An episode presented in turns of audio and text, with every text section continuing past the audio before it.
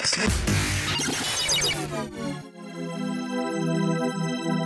We demystify what goes on behind the therapy room door. Join us on this voyage of discovery and co creative conversations. This is The Therapy Show, Behind Closed Doors podcast, with Bob Cooke and Jacci Jones. Okay, welcome back to the next episode of the therapy show Behind Closed Doors with myself, Jacci Jones, and the wonderful Mr. Bob Cooke. This is episode 137, Bob. Oh my God, you're leading soon up to my house number? Oh, don't give it away. 531. That's uh, There's a long way to go. Um, so, what we're going to be talking about in this episode is the danger of assumption in the therapy process, which links in, I think, quite well to the last one. Yeah, you know, I spent, well, I saw my last client when I was 69. And I started seeing clients when I was 35, and I can't quite work out the maths. But before my clinical career, I attempted to move away from the world of assumptions because once you move into the world of assumptions with clients, you're onto a road of, uh, well, it's a difficult road. Because if you start assuming things, invariably, invariably they're wrong, and because no one's had your experience, and invariably uh, you set the path and, I'll, and uh, usually the opposite path to healing. Yes, yeah. The path to a, re- a repetitive cycle of their own history. Yeah. Now, you know, the truth of the matter is, it's very, very, very, very hard to work from a place of uh, lack of a judgment, lack of assumptions or judgment because in the Western world, particularly, we think, you know, we think all the time in the realm of assumptions and judgments. Judgments positive, judgments negatively, assumptions positively, assumptions negatively. That's the way we think all the yeah. time. Yeah. Move away from that takes, well, it takes quite a lot of um, skill, really. Yeah. For me, when I think about assumption, I always think about being in the here and now and taking what I'm seeing in front of me without, you know, looking to my past for reasons for that and just being curious. Yeah, so curiosity demands open questions. Yeah. Curiosity de- demands uh, phenomenological inquiry demands um, a real sense of openness in how you ask that yeah question. Yeah. I, I, certainly agree with you. Um, curiosity, exploration, inquiry, they're all good methods to take you away. But sometimes we can literally just get hold of the wrong end of the stick through making assumptions about what a person is saying to us. So you made an interesting statement right at the beginning when you said, when you think of assumptions, you think of um, being in the adult ego state. In other words, that you won't be. I think now you can contradict what I think you were saying. I'm quite happy for you to do. I think he was saying something like, if you're an adult ego state, you won't be making assumptions. Yes. So let's define adult ego state then, just for the listener's sake, because they might okay. not be TA people. Yeah. So from a TA world, Eric Berne, who was the originator of transaction analysis, said, and he split the personality into three: parent ego state, adult ego state, and child ego state. That when the person is coming from the adult ego state or the adult part of themselves, they're acting appropriately to the age they are. So I'm 73, so I will be coming, I will be thinking, feeling, behaving from the 73 year old of me, and yeah. not younger self or some sort of uh, moral duty part of myself. I will be coming from the age appropriate part of myself. Yeah. Yeah. Yeah. That's that's how you see adult. Yeah. And responding and reacting to things in the moment as they're happening, as opposed to predicting the future or reliving the past. Yeah. So when so what you're saying, if you are in your adult ego state, you won't be making assumptions. Yes. That's a very good way. Now, I think a really good tip for the people to think about who are listening to this podcast. The next question, of course, is um, about how we know whether we're in our adult ego state or not in the first place. That's very good because I used to think I was in mine a lot of the time before I started my training, and I realised that I'm not in it that often.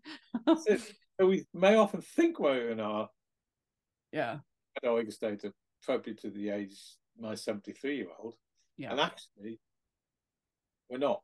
Yeah, another part of ourselves altogether, but we're not aware of that. Yes. Yeah.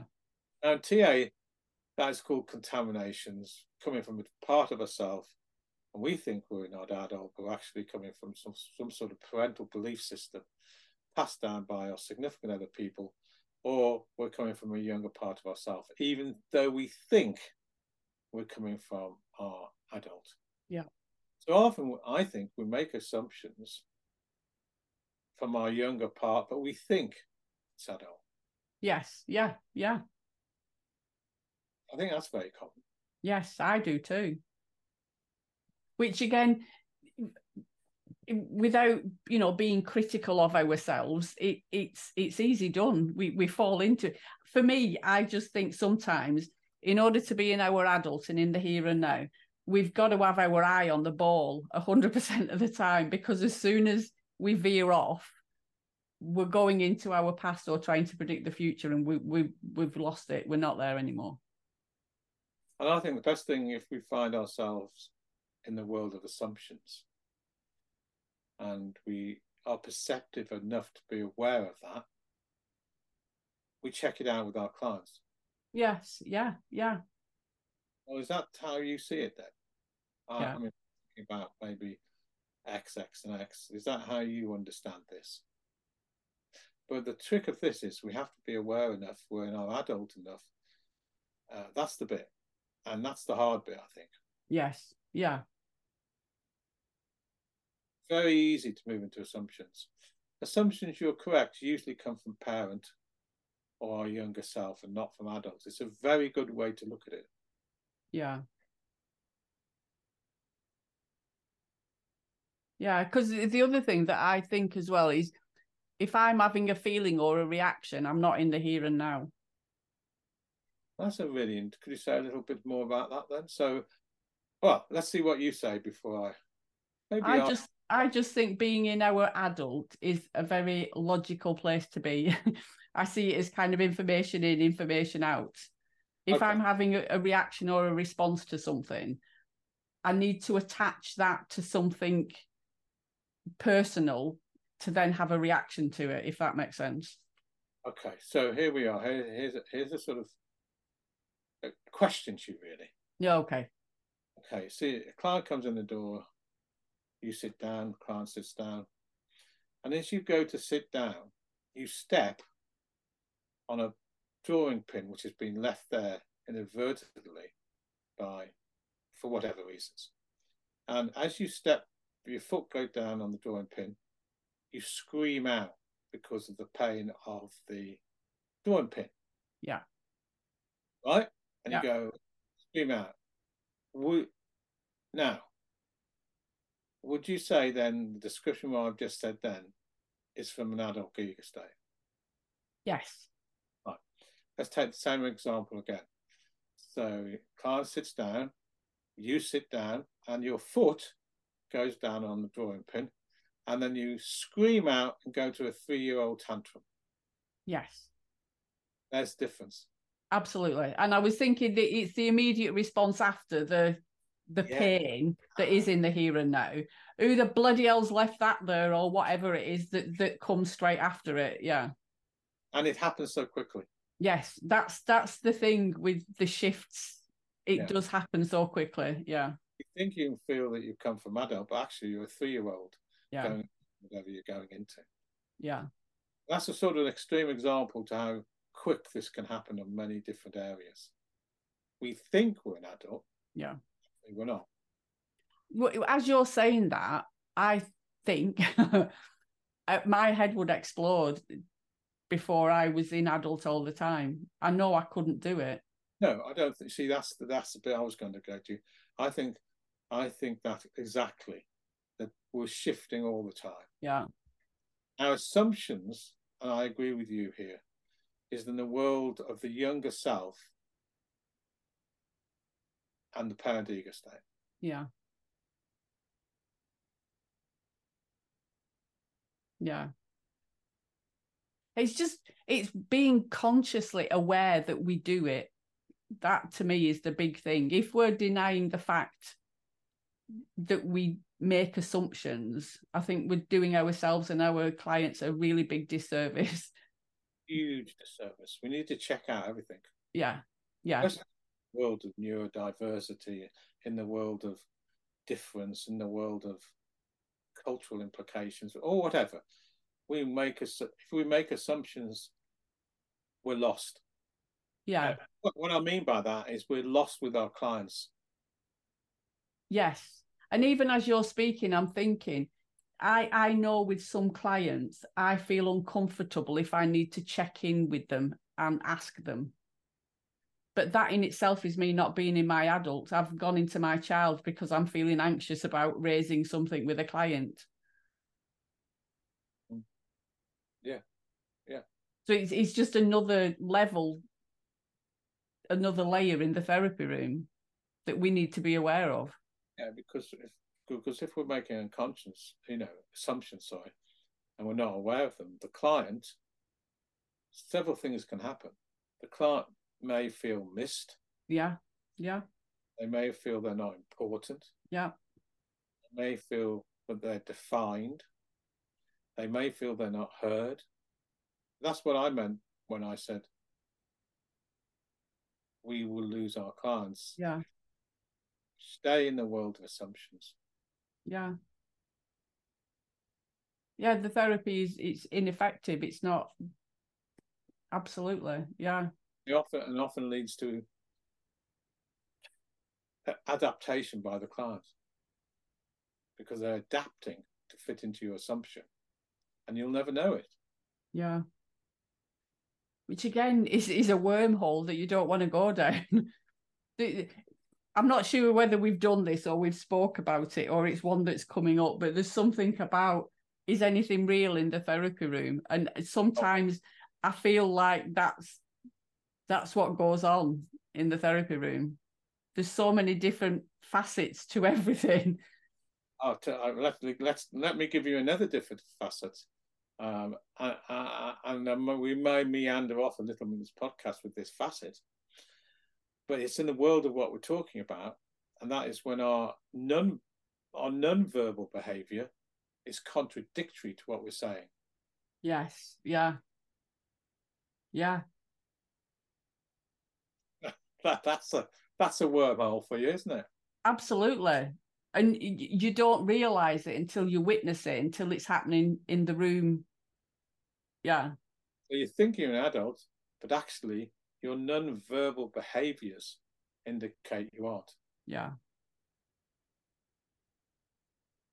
And unfortunately, I think, and I think in terms of therapeutic healing, I'm saying unfortunately, a lot of the attachment by the other or the trust by the other is a response to non-verbal behavior, not to what is being said.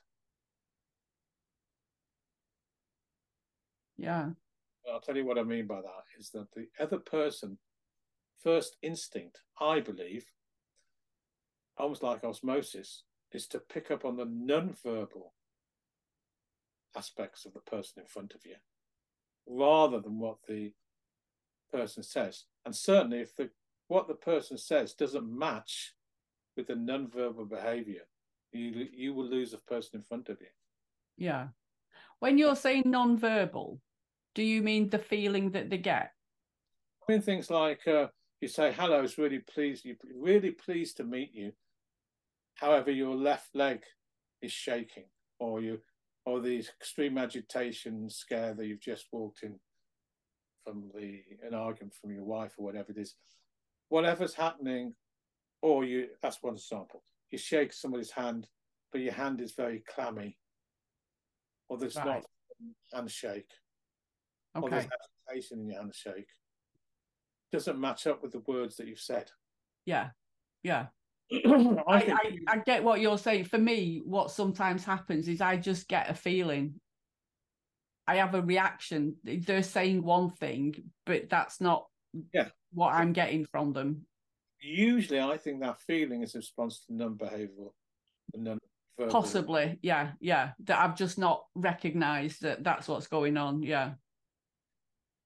And assumptions are often said cognitively, but the behaviour of the person is very different.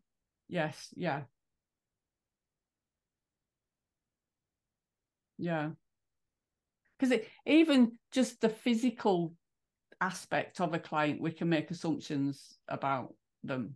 Oh, all the time. On, you know, what is it that, you know, the, the first five seconds of meeting somebody, we make a first impression of them.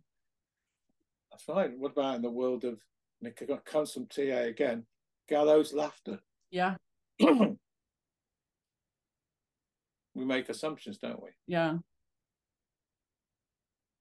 My wife love, loves watching a television program. I don't know if it's still on. It's a reality TV program. It seems to be on all the time, but I think it's ended. We've got another lot coming up. I think it's Married at First Sight. I love that program. Surf Island, Australia, whatever it is. And for people who don't know, they uh, it's a reality TV, TV program where partners uh, marry at first sight, and yeah. then the whole experimental project, whatever you want to call it, for the next 36 seems forever, uh, where they sort of um, work out whether they want to be together or to stay married. Now, a lot, a lot, when you watch this, when I watch it, uh, episodes of this particular period, a lot is built on assumptions. Yeah. I think you should do that, Bob, because the professionals are, are rubbish at, at, matching people. I'd be good at that. I was, I was going to say, I think you should be one on the, the board of that. Yeah, definitely. Yeah. I'm sure there's psychologists and psychotherapists behind the scenes, but I think sometimes the matching is completely pants. Yeah. Yeah. It's so, very interesting. So, what we're going to talk about next time, which I'm presuming this is one of your better ones, and you can take the lead on this, Bob, is is therapy like chess? Because I know that you love chess. I know these are all my titles. oh, anything that's got football in it or chess in it. yes, this is one of my titles. And it really means if you, oh, no, I'll wait until the podcast. Wait until next time, but you might have to explain this one to me in that one, Bob. I just I, I saw this one and I thought, yep, that's definitely Bob all over. This is this is very much a podcast for me. Okay, okay. Right. Until next time, Bob. Thank you so much. Thank you. Take care. You've been listening to The Therapy Show, Behind Closed Doors podcast. We hope you enjoyed the show. Don't forget to subscribe and leave us a review. We'll be back next week with another episode.